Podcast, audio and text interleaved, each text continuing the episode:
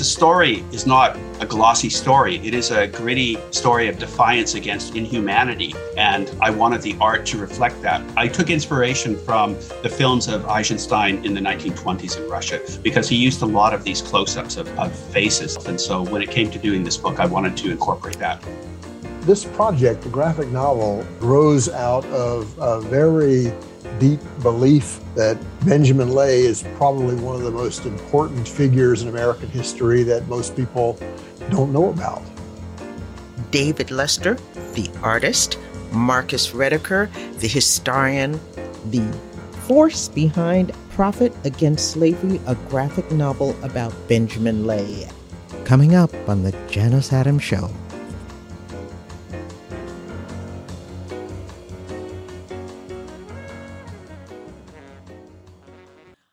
Janice Adams. As journalist, historian, author, race and gender glass ceiling breaker, I wanted to do a show that would nurture our spirits, fuel us for the days ahead, to help us make that way out of no way through these trying times. I wanted to do a show about race, every race, and courage. A show where you and I meet public figures we want to know more about and neighbors from whom we hear too little. Voices, perspectives, insights we simply need to hear. I love the fact that one critic said of my work, Janice Adams gives us vitamins for the soul. Well, with this episode of the podcast, here's a dose for your day. Today, I'm so pleased to welcome Marcus Rediker back to the show for the third time. He first joined us with his book and video project, Ghosts of Amistad. Then he brought us the amazing story of the fearless Benjamin Lay, the Quaker dwarf who became the first revolutionary abolitionist. Today, he joins us with artist David Lester. Their project, Prophet Against Slavery, a graphic novel, is about Benjamin Lay. David, welcome. Marcus, welcome back. I know the story of Benjamin Lay for me begins with Marcus's book, but why this project as a collaboration and where does the story begin for the two of you? Well, Janice, thank you for having us. It's a pleasure to be with you again. This this project, the graphic novel, uh, grows out of a very deep belief that I hold that Benjamin Lay is probably one of the most important figures in American history that most people don't know about. And so, uh, part of my work after writing The Fearless Benjamin Lay was to try to find as many ways as I could to make his story known to the broadest possible public. And the reason for that, quite simply, Janice, is because I think uh, Benjamin Lay embodies genuinely democratic and egalitarian ideals uh, and is someone who uh, really can be a very important part of our thinking about the present and the future. And I think he's especially significant in this time of uh, debate about whether, for example, slave owners are suitable as national heroes. Uh, here's someone who was not only passionately opposed to slavery, but also uh, against class inequality, gender inequality, concerned about the environment, a vegetarian, uh, in favor of animal rights. And he does embody, I think, uh, quite a comprehensive set of progressive ideals. So it was my good fortune to, to talk with a, a good friend, Paul Buhle, who has done a lot of work with graphic novels, and to propose that we work together to bring the Benjamin Lay story into this new format. And it was Paul who recommended uh, David Lester.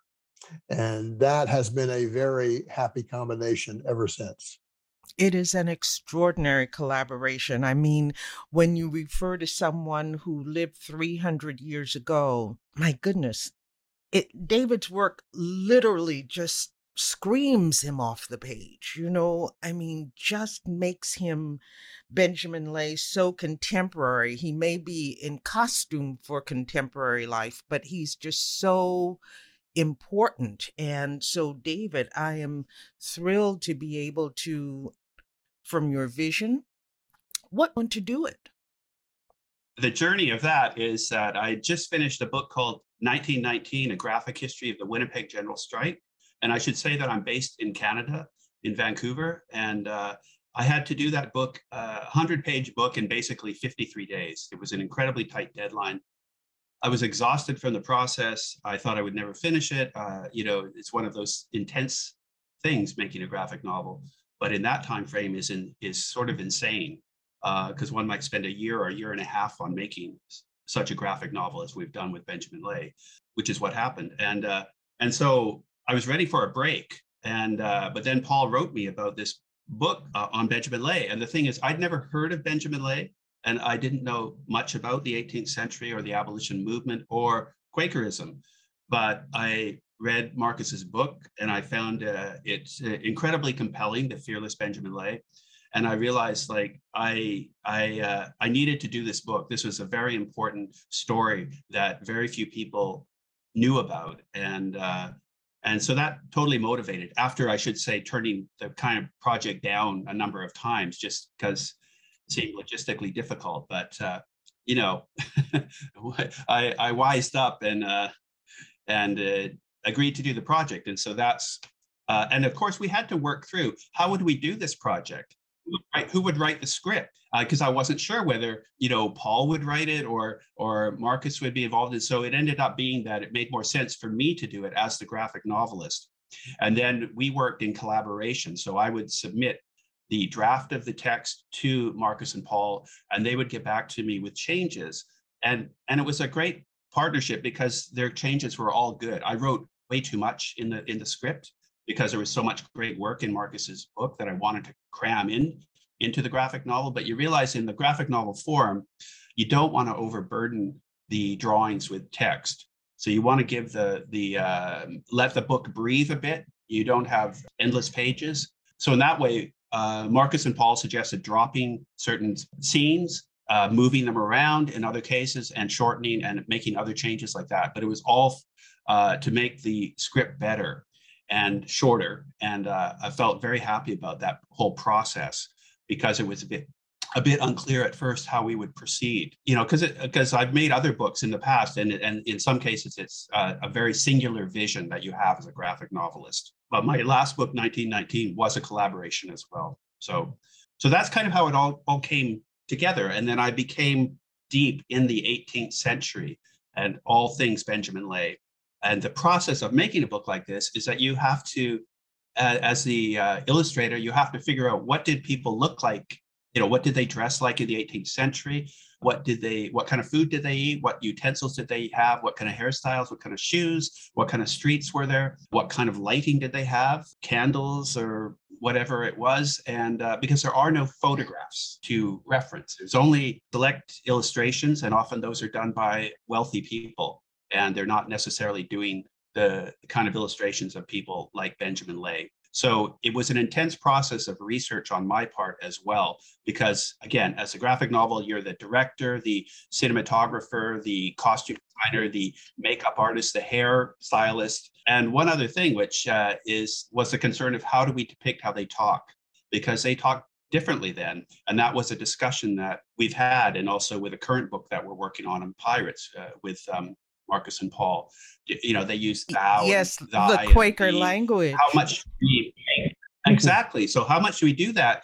But then it would create a distance with with um, with readers if they don't kind of relate to that way of talking. But we want to give a sense of it, and so that's I think our was our compromise. I think Marcus wasn't it was to give a sense of how people spoke without burdening people with the I mean, and also I would add that a certain amount of the dialogue is actually direct, some direct quotes uh, from things that Benjamin wrote and stuff. So we did keep the flavor of it as well. But uh, it was a discussion as to how we should proceed on that level. As a reader, viewer of the book, it made me think about just the genre. And of course, before this most recent iteration of the the education of Janice, I saw I initially saw graphic novels and said, "Well, what's the difference between a comic book and a graphic novel?" And and I do want you to speak to that. But one of the things that I found was the holdover was the superhero ness of it, especially because of who you have selected. So, how do you deal with the character and why this, just as a character, why this character and how he's going to come across and his soup in the case of Benjamin Lay, his superhero ness? He is a superhero in a sense, yes. But I tried to avoid the traditional superhero aesthetics. A, that's uh, not what I wanted to do. And also, B, I can't really draw superheroes. So one is limited by their own uh, sense of aesthetics. And that's the problem with the superheroes, the previous superheroes, because as far as I'm concerned, you have found the language to draw this superhero. I mean, it, it's extraordinary. The expressions on his face and and um, yeah, that I mean, that's what I wanted. I wanted to create a gritty smoky sense of the 18th century so that that the reader felt transported back 300 years ago and so that's why we didn't go for a glossy style of drawing and we kept it it's black and white and and it has my heavy line drawings on it is that i wanted it to not feel I the story is totally contemporary in many ways. I wanted the reader to feel they were somewhere else and they had been transported. And I wanted the art to be gritty, uh, as I said, and uh, because I because the story is not a glossy story. It is a gritty story of defiance against inhumanity. And I wanted the art to reflect that. And I'm a, a, big believer in that the art should reflect what the content is rather than, oh, you're just a hired hand to do this illustration of a book. It needs to be more than that. And that's what I tried to do. So so i'm glad if you you know you felt his presence there. And i really felt it was important to have individual drawings of congregation and their reactions negatively and positively to uh, benjamin. I wanted to isolate their faces because i didn't want them to be lost in the crowd. I wanted them uh, us to look at them for good and bad reasons. I took inspiration from the films of eisenstein in the 1920s in russia because he used a lot of these close-ups of, of faces. And i really thought that's i really responded to that myself. And so when it came to doing this book, I wanted to incorporate that. Into so, what was the first illustration that you actually did that you decided belonged in the book so that we can see it too, actually? Well, the opening sequence was done in advance of deciding where the book was going to be published uh, and sorting all that out. We did a, a, an advance kind of the first 20 pages or so, and then I cut that down. But that's I started the, it right basically from the beginning of the script, which is you know uh, we introduce this character he's a figure that's walking through the landscape and he's a small figure. We don't know who he is. We don't know where he's going. And then he he ends up at this uh, pivotal moment in benjamin's life which is he he confronts the quaker establishment with his perhaps greatest form of guerrilla theater. And but prior to that we don't know who he is he's just a mysterious character and so i wanted to open in a very cinematic way like that and not explain everything and we had discussions among paul and marcus about whether it should be explained who this guy is but i wanted it to be more evocative that's what my intention was because I didn't want to tell everybody what is going on here. You, he's just some figure, and in a sense, he's coming from the past too. I wanted to introduce the whole story that way. So, so the first frame that you see in the book is the first drawing that I did of of uh, Benjamin Lay. And also to point out, I really responded to the fact that Marcus started his book, The Fearless Benjamin Lay, with that scene as well. And so I realized that this was going to be a good combination because Marcus is thinking, I think, very cinematically in how he started his book. I think how he starts his other books as well. It's being cinematic in that sense. How do you start a book? How did you come to what your first image of Benjamin Lay would be for us? Well, Janice, I am a powerful believer in using a dramatic event to hook the reader. And but it but it doesn't just work with any event. It needs to be something that has a deep message about the book as a whole and about, in this case, the life of Benjamin Lay. So by beginning with this act of guerrilla theater, I, I was basically saying, look, here, here's a man who, who dares to speak truth to power. This tells you a lot about him. But his protest is designed to be very theatrical. In other words, the people who are in the Quaker meeting house with him are the audience for a drama. He understood that he wanted things to be this way. He believed that you need to act your ideas out in public. Uh, that's that's a very important part of his radical message. You have to live the life of the person that you claim to be. So for Benjamin, having done so many dramatic things, the only real problem was deciding which extraordinary event to begin with. But we decided to go with the one where he uh, stabs a, a bladder full of fake blood and sprinkles it on the bodies of the astonished Quaker slave owners. And uh, I must say, David did a tremendous job in uh, representing that. And I would also add that uh, David might not have known who Benjamin Lay was when he started, but he sure is an expert now. Yeah.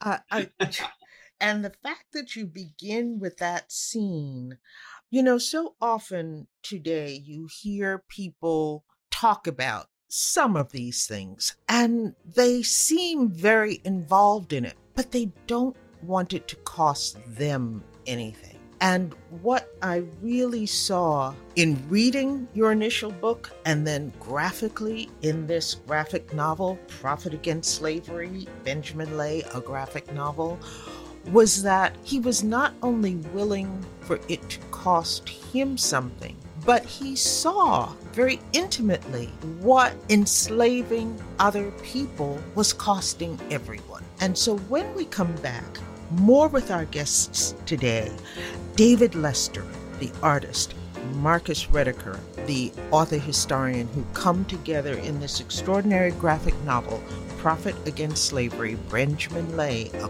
graphic novel. More here on The Janice Adams Show after the break.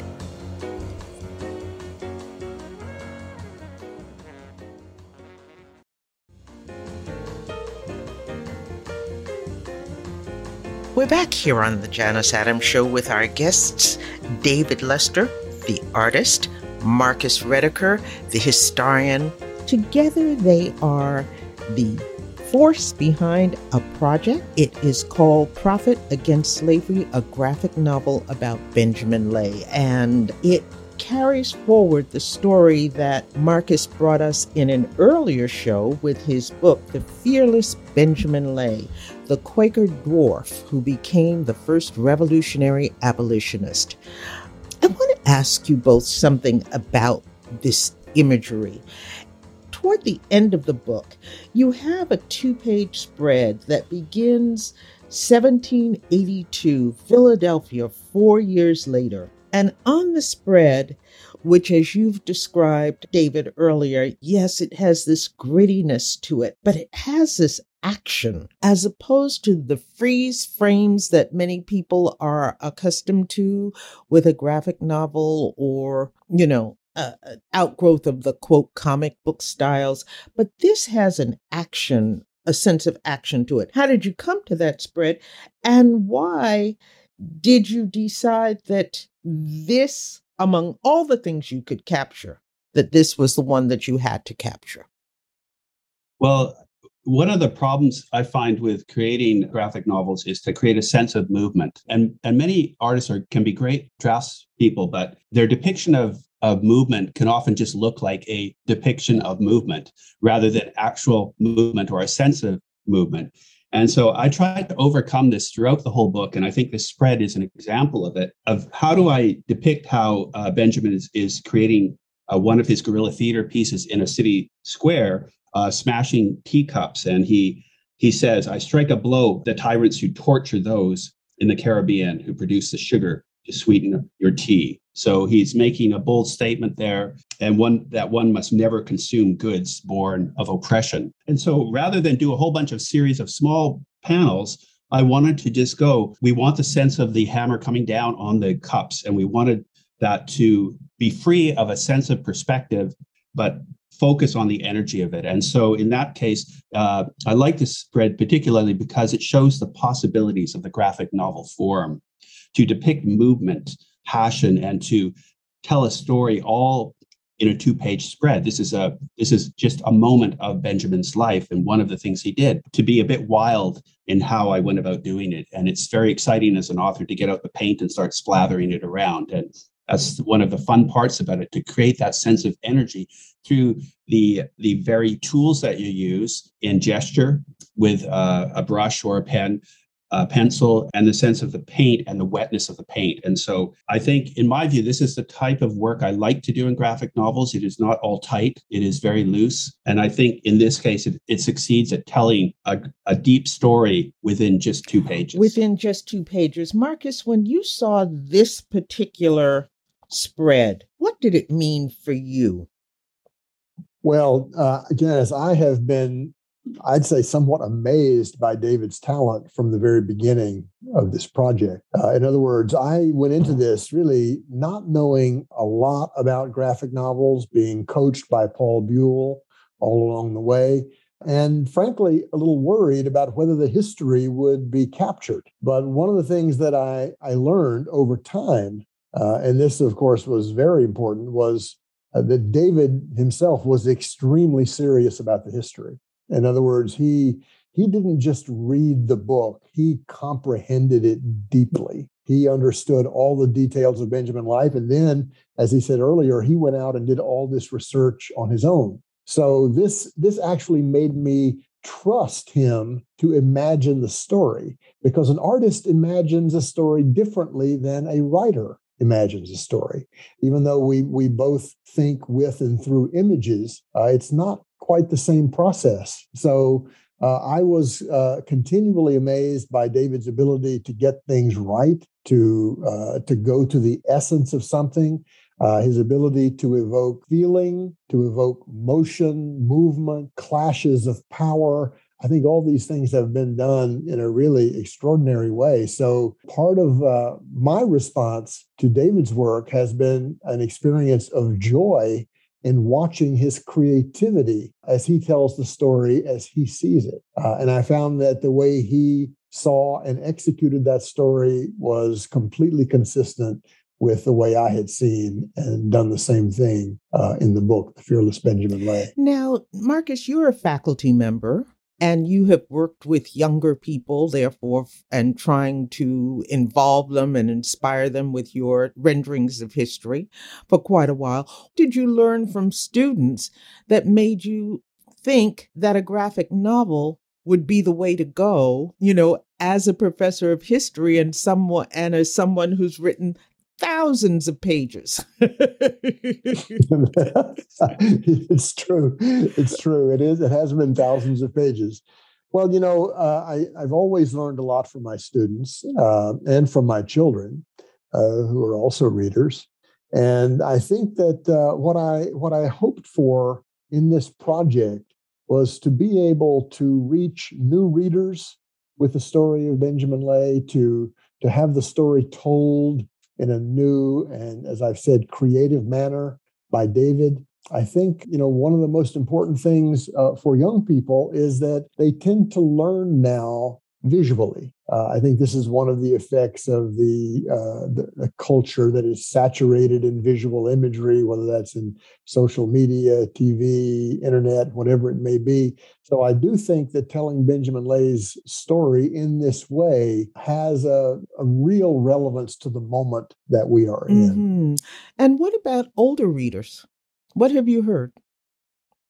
Well, I've heard uh, very similar things that uh, younger readers have said, that uh, older readers are also quite taken with this. And I, I should add that the graphic novel is becoming a much more universally popular thing. Uh, it, it is true that it has a special appeal for younger people, but I think I find, for example, that more and more professors are using graphic novels in teaching their courses, uh, partly because they think the students will learn things this way that they might not learn in reading a standard history book. So I think there's a creative way in which we reevaluate the learning process through a book like My this. My mom was a master teacher for many years, and she used to have a phrase Tell me, I listen. Teach me, I learn. Involve me, I understand. And that was her mantra that she would pass along. And I, that's the sense that I get in reading this graphic novel, this particular one.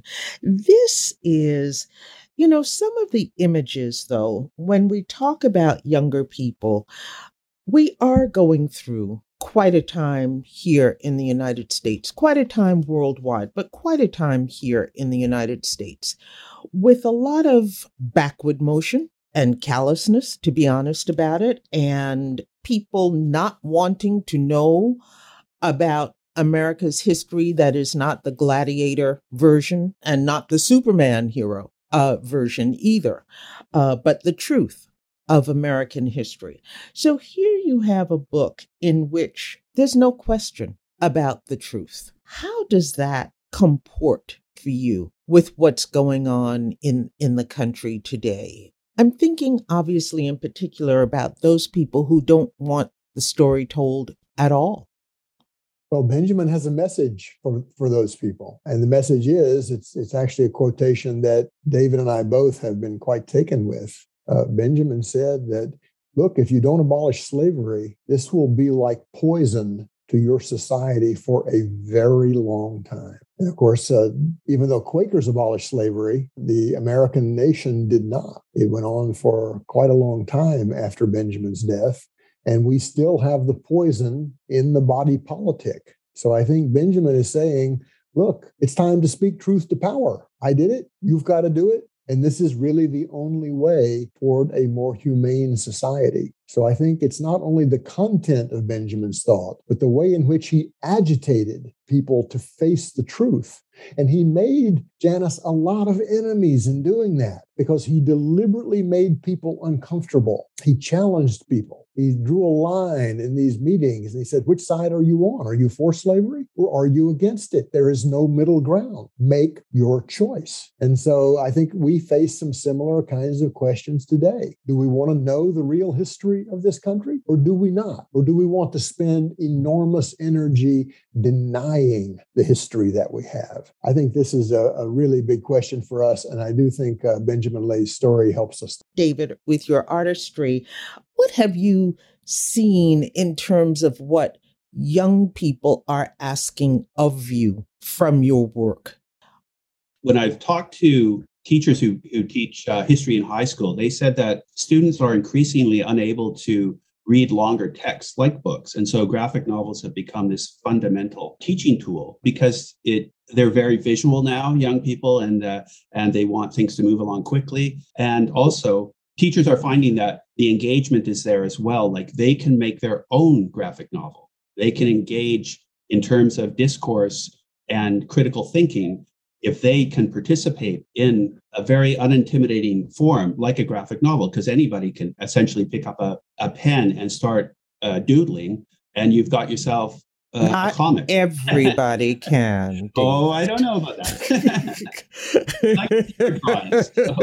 so, but they can, people can make marks on paper at, at the very least, and and the the thing about graphic novels, it's pretty wide open in terms of what can be uh, accepted in in uh, graphically, uh, aesthetically, and so I think that frees up students to engage in a way that uh, we don't see with the intimidation of regular prose, perhaps. And I think that's unfair, but I, I think that's the reality of it. And that's the thing I, I get from parents and, and kids is they're just, they are crazy about graphic novels. And I can't totally explain it, but but it they want to read any possible things beyond superheroes. So history is a fantastic kind of connection to make. And that's why that's been the focus of my work is is historical events and progressive history and so i think young people are very much open to that and that's the reaction i get from people at book events and and in correspondence i would agree I think uh, what David said is, is, is exactly on point. Uh, I think there's a kind of uh,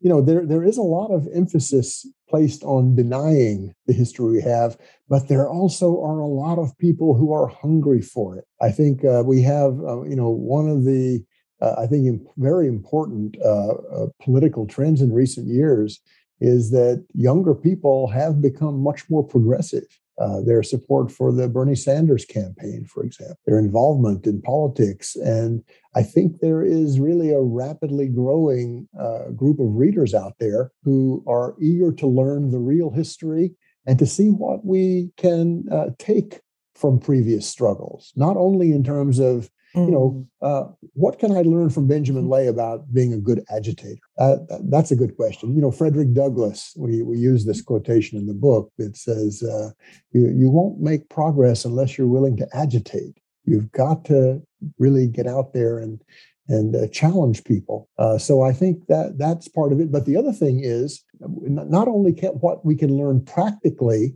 we can take inspiration from these stories. And I think this is something that uh, that Benjamin Lay really gives us. He fought a kind of lonely battle for a long time. Uh, and he can teach us about the nature of conviction that is required to make progressive change. Uh, and before he died, he learned that the Quakers had taken a first big step and uh, banned Quaker participation in the slave trade. And Benjamin knew that this was the beginning of the end for the Quakers. And it took several more years after he had passed away for the Quakers to become the first group to abolish slavery in their own midst. But Benjamin knew that he had made a big contribution to an important change. And I think uh, in times where people feel like they can't make a difference, you can look at the life of this very unlikely hero uh, and take tremendous encouragement from that. Uh, Benjamin Lay really fought on his own. He was kind of a lonely prophet in many respects, mm-hmm. but he was right. He was right. I also see other themes in, in his life. I mean, we have a man who who was a dwarf. And so he was an outsider for that as well. And for so many people today who are being castigated as outsiders for things that are just part of their lives, other than they can personally control. It's the way they were made. And we find some people wanting to legislate against accepting people for who they are. And here you have this man who was a dwarf and who had to live with that and make his own way and make his own mark.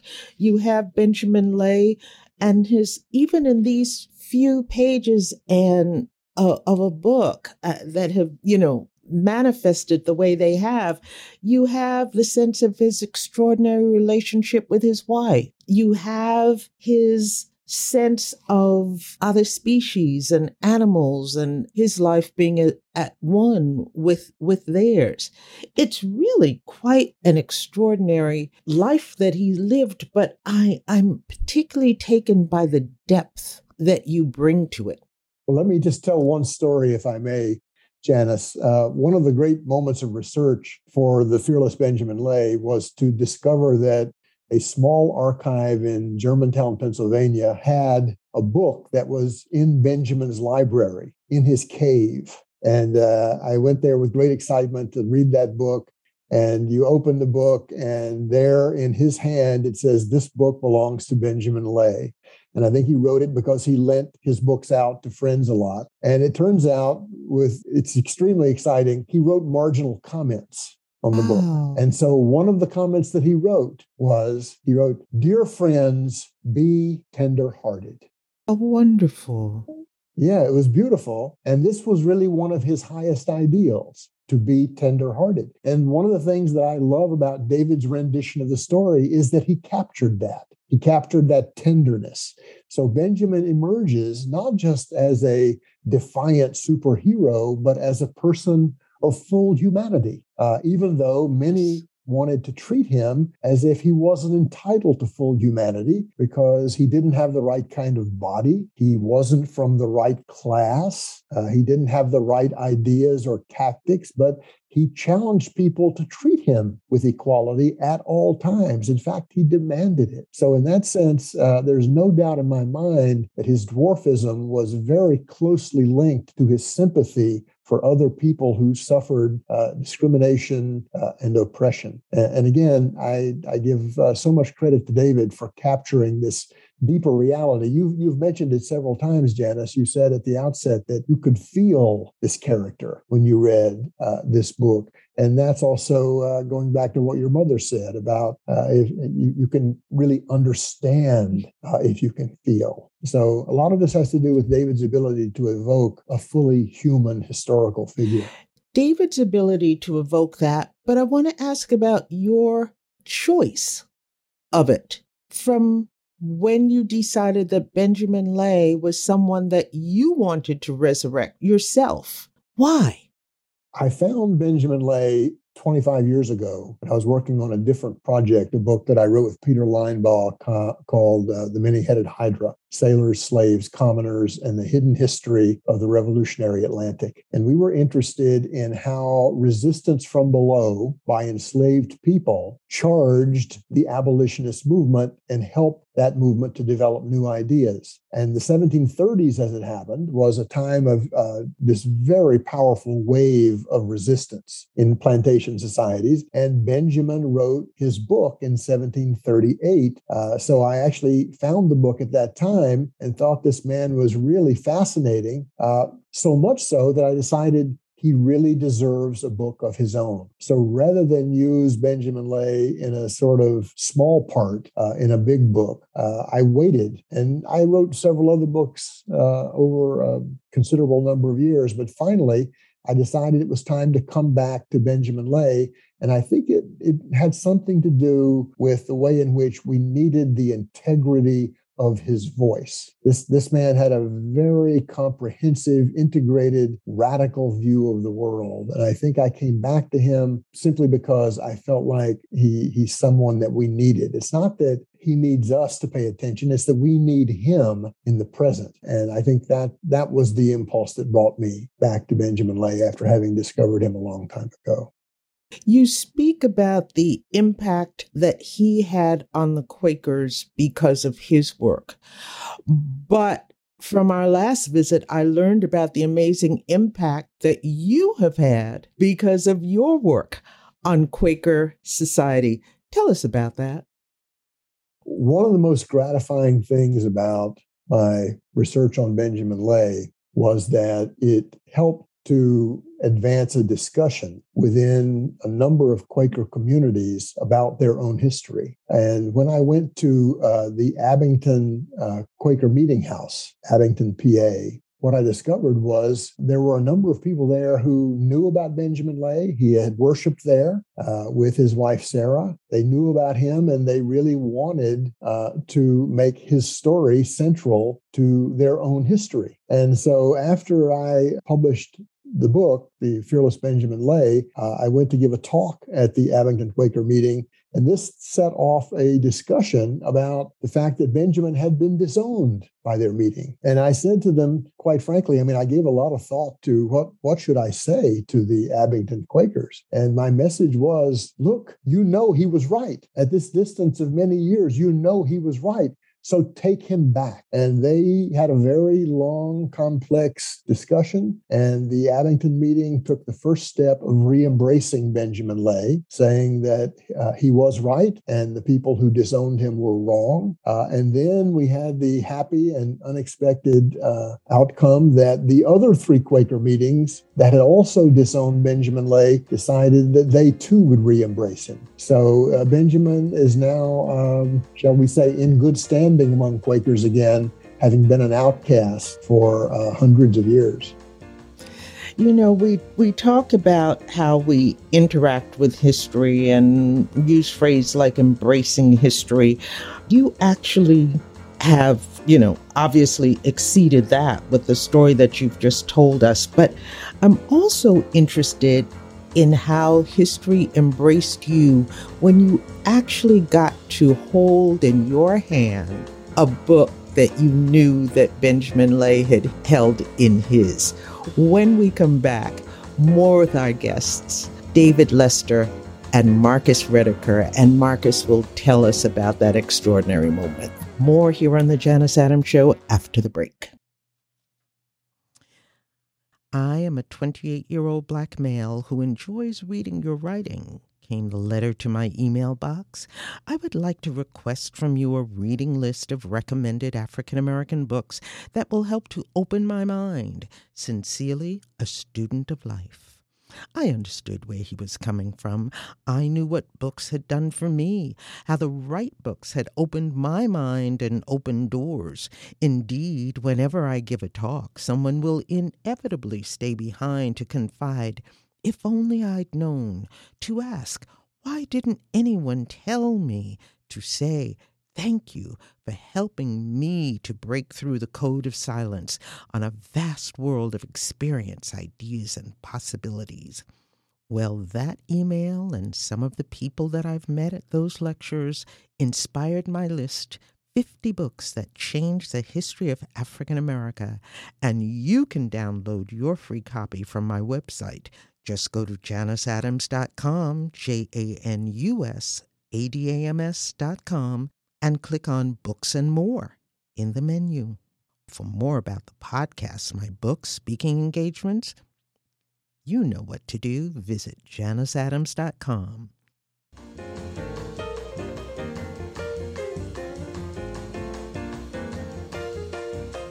We're back here on the Janice Adams Show with our guests, David Lester, the artist, Marcus Rediker, the historian, who have brought to us this extraordinary project, Prophet Against Slavery, a graphic novel about Benjamin Lay. There's a third person who is not with us today, but Paul Buhle is also part of this extraordinary project. Right before the break, Marcus, I was asking you about what it felt like to actually hold in your hand something that you knew that Benjamin Lay had physically touched. And more than that, he you know, I mean, he wrote in this book. It, it has his actual handwriting. The ink is his. What was that like for you? Well, it's very meaningful these opportunities of having a kind of material presence of that person uh, make a huge difference so so in finding this book this was this was just tremendously exciting to read the things that benjamin wrote in those marginal comments he was like having an intimate conversation with the author of that book uh, who turned out by the way to be a 17th century radical named william dell so was, I was watching a conversation between radicals across the generation. Uh, but this wasn't the only uh, such moment. Uh, it was also very powerful to visit the Abington Quaker Meeting House and the burial ground where Benjamin and Sarah lie in unmarked graves. And to, to feel that place, when I was giving that talk at the Quaker Meeting House, I was standing only about 30 or 40 feet from where Benjamin was buried. He was present in many ways. So I think this is, uh, you know, this is this is an exciting thing, but it's also a challenge. What can you do to make that life real and resonant? For people. And I think the closer you can get to those documents, the greater the likelihood that you can make that life real to the reader. You, David, were coming into the life of of Benjamin Lay. Was there an iconic moment for you or image for you that changed everything that followed? I, I, finished Benjamin Lay during the demonstrations against the murder of George Floyd in 2020. And so that affected me in terms of I, I felt this was a story that was actually remarkably important and contemporary even within that context because Benjamin Lay he lived in a time where he he he called out and challenged his white community and their racism and and that is what we sort of hope that came out of Black Lives Matter is one of the things about how do white people become allies? How do they participate in that struggle? And I think Benjamin Lay's life shows a way because his focus was on his calling out the hypocrisy uh, and the tragedy of his own community. And I think that's a, a powerful message to get across to the white community today in terms of the story and in how we can confront uh, systemic racism in society and what can all of us do. And so the story is again con- remarkably contemporary in that aspect of it and that certainly affected my approach to to the the remaining work that i had to do on the book after uh, during that that time period. What's next for each of you? Where do you go from here? David what about you well, Marcus and I and Paul are working on a new book called about uh, pirates, based on uh, Marcus's book "Villains of All Nations." And uh, so we've taken a similar approach in terms of how we created uh, the script. Although in this one, Marcus actually had a, a, a, complete outline of how he wanted it to be, and we worked back and forth on that and, and pared it down into a, a workable script. And so I'm in the process of trying to finish the the drawings on that. Uh, that will come out next year. From uh, musically, I have a, a, a rock duo that's going to be performing, perhaps if the world opens up next year, and playing some shows with a feminist band called Bikini Kill. And uh, I have my own side uh, experimental music project, bass and guitar, that's coming out in a few months with a book, and it's a, about the the life of the uh, Spanish anarchist Durruti and the Spanish Civil War. Uh, is the centerpiece of that piece of music. Uh, so so uh, a number of projects. And I also may go back to my uh, book that I was have been working on for many years on the feminist and anarchist Emma Goldman on and covering her the last year in her life, which uh, she lived in Canada and died in 1940. And I've also had the the great thrill of actually in archives around the world touching the oh, wow. objects that she had had had touched herself. And and uh, as marcus was saying there's an incredible thrill to that to know that's her signature. This is her handwritten letter. She held this and you hold it too. And as and when you're creating and drawing history it's very powerful to have that c- connection and, and that's a, a longer term project but that's that's it for now Can't wait to ask you more about the Emma Goldman. So I'm hoping you'll come back when you do do that, or if not Yes. before. But I'm Indeed. I I'm intrigued because she was forced out of the United States. Did she essentially not return to Europe but go to Canada instead?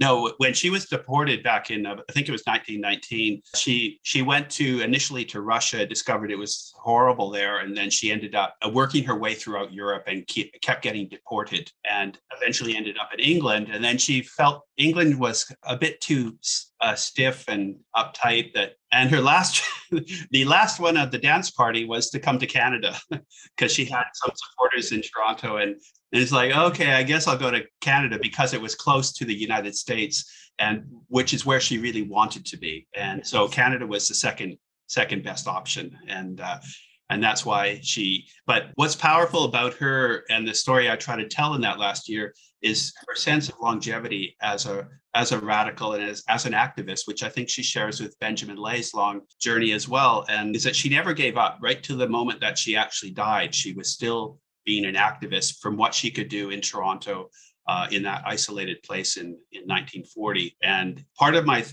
story is to, to give hope to everybody who's an activist out there or wants to be that it requires a great stamina and integrity and fortitude, which are all things Benjamin Lay had. And they are the signs of a great, great activist and a great fighter for against oppression. Emma Goldman certainly And she that. was right, like like Benjamin Yeah. Lay, and she Yes. and she Yes. was right. Well, yeah, and also the other thing I wanted to say was that the thing about historical characters, whether it, it's um, Emma Goldman or Benjamin Lay, is that usually they, oh yeah, they did a lot of good stuff, but then there was that terrible stuff that they did, where you know, and then we always give them an asterisk out where you go, well, it was of their time, and so, uh, but with Benjamin Lay and with Emma Goldman, both of them actually lived great lives of integrity and there aren't these kind of black blotches on them in terms of uh, of uh, oh that was a terrible thing that they did you know and so so i find that kind of interesting I'm taken by what you just said because one of the things that really always strikes me is who gets the label controversial. Benjamin Lay is considered controversial, but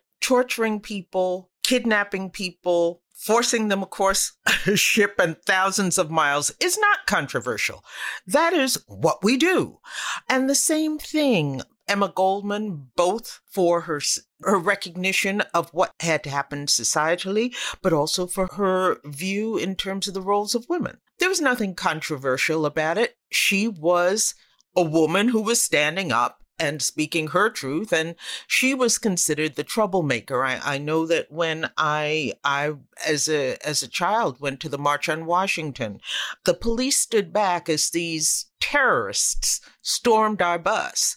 And we were considered the troublemakers for going to the March on Washington. So let's hear it for the troublemakers.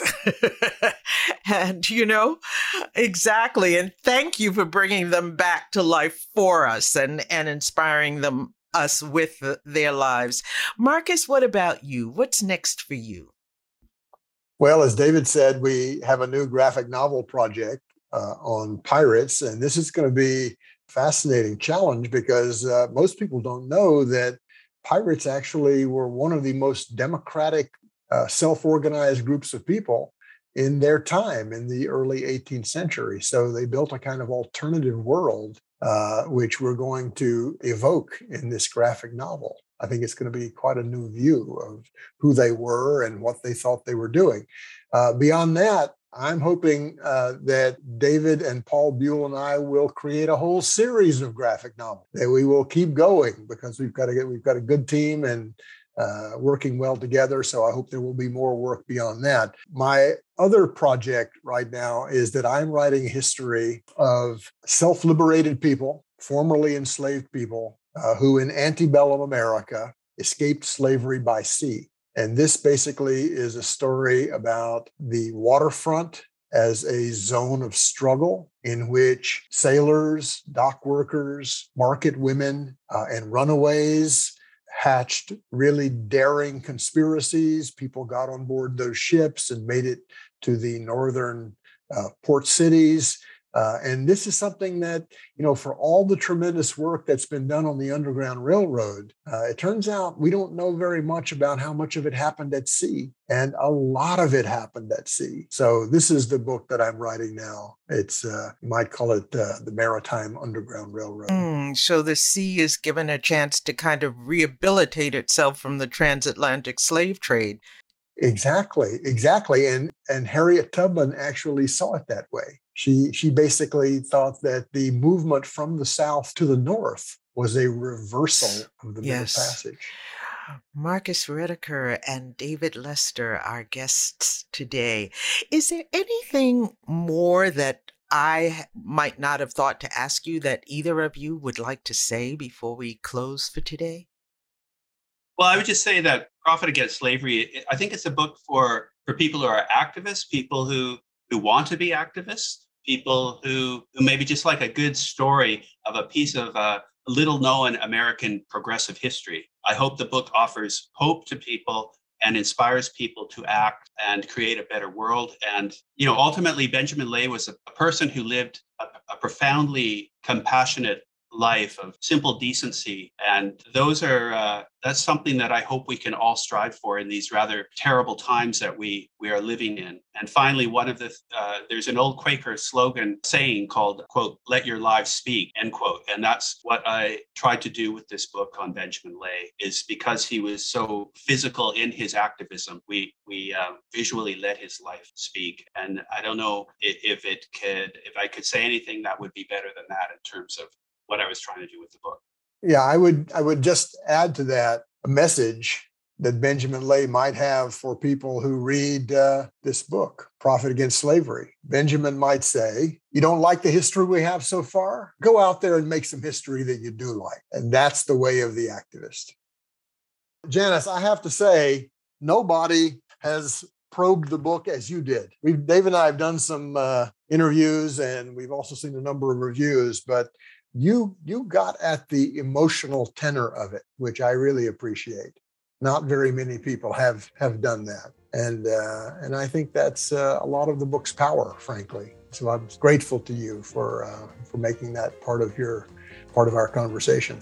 Marcus Rediker and David Lester, thank you both so much for being my guests on the show today.